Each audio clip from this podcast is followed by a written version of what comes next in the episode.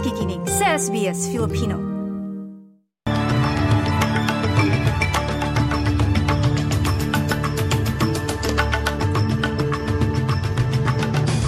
Sa ulo ng mga balita, Leader ng oposisyon Peter Dutton binatikos ang pamalaan matapos ang mga ulat na isang pinaghinalaang bangka ang dumating sa Western Australia.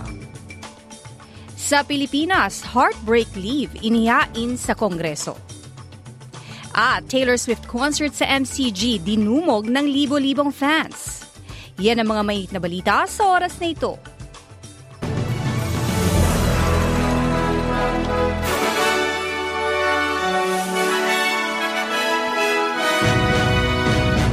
Sa detalye ng mga balita, binatikos ng opposition leader Peter Dutton ang pamalaan matapos ang mga ulat ng pagdating ng mga pinaghinalaang bangka sa Western Australia. Sinabi ng isang residente mula Beagle Bay sa SBS News na kinestyon ng pulis ang ilang grupo ng kalalakihan na pinaniniwala ang dumating mula Pakistan. Sinabi ng punong ministro na hindi pa dumadating sa kanyang buong detalye ng issue. Ngunit sinabi ng opposition leader Peter Dutton, nagpakita ng kahinaan ng punong ministro. Uh, the Prime Minister is showing a lack of leadership, uh, a lack of strength, and a weakness that is music to the ears of these people smugglers. The people smugglers will take the money and they'll put people on boats. They don't care whether the boats sink or not. And this is the 12th arrival. There are over 300 people who have come illegally by boat. And the Prime Minister needs to get on control, in control of this situation uh, because clearly Minister O'Neill is not. Sinabi ng Border Force sa SBS News sa isang pahayag na patuloy ang kanilang operasyon sa northwest ng Western Australia at hindi pinapahintulutan ang mga walang permiso na manatili sa bansa. Sa ibang ulat naman, pumanaw na si Alexei Navalny sa edad na 47 taong gulang ayon sa Russian Prison Service matapos nawala ng malay sa penal colony sa Arctic Circle kung saan siya nakakulong. Sumama umano ang pakiramdam ni Navalny matapos maglakad. Kilala si Navalny bilang mahigpit na kritiko ng pamumuno ni Vladimir Putin. Sinisi naman ni Yulia Navalnaya, asawa ni Navalny ang pamalaan ng Russia sa kanyang pagkamatay.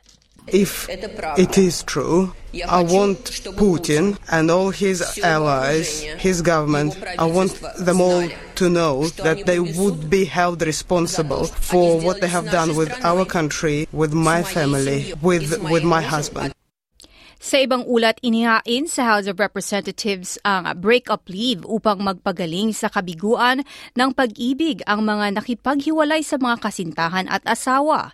Sa House Bill 9931 na inihain ng Cagayan de Oro City Representative na si Lorden Suan, ang mga empleyado na nasa edad 25 anyos ay papayagang mag-leave o magbakasyon ng isang araw. Ang mga 25 to 35 years old ay maaari namang magbakasyon ng dalawang araw kada taon at ang mga empleyadong 30 36 pataas ay may tatlong araw na heartbreak leave kada taon.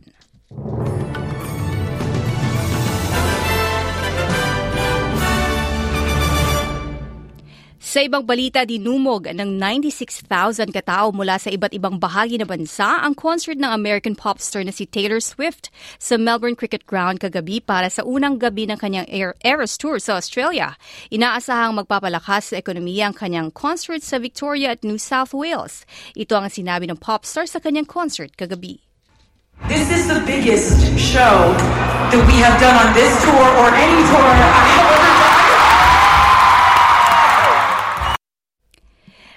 At para naman sa lagay ng panahon ngayong Sabado sa Perth maaraw at 35, Adelaide ganun din 33, bagyang maulap sa Melbourne 26, Hobart maulap din at 26, sa Canberra posibleng umulan 30 degrees, sa Sydney ulan at 29, Brisbane posibleng umulan at 30, sa Cairns panakanakang pagulan naman 30, at sa Darwin aambon 33 degrees.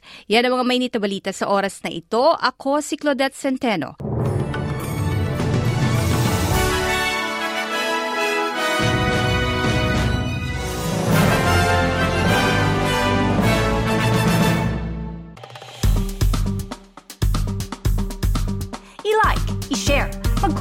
Sundan ang SBS Filipino sa Facebook.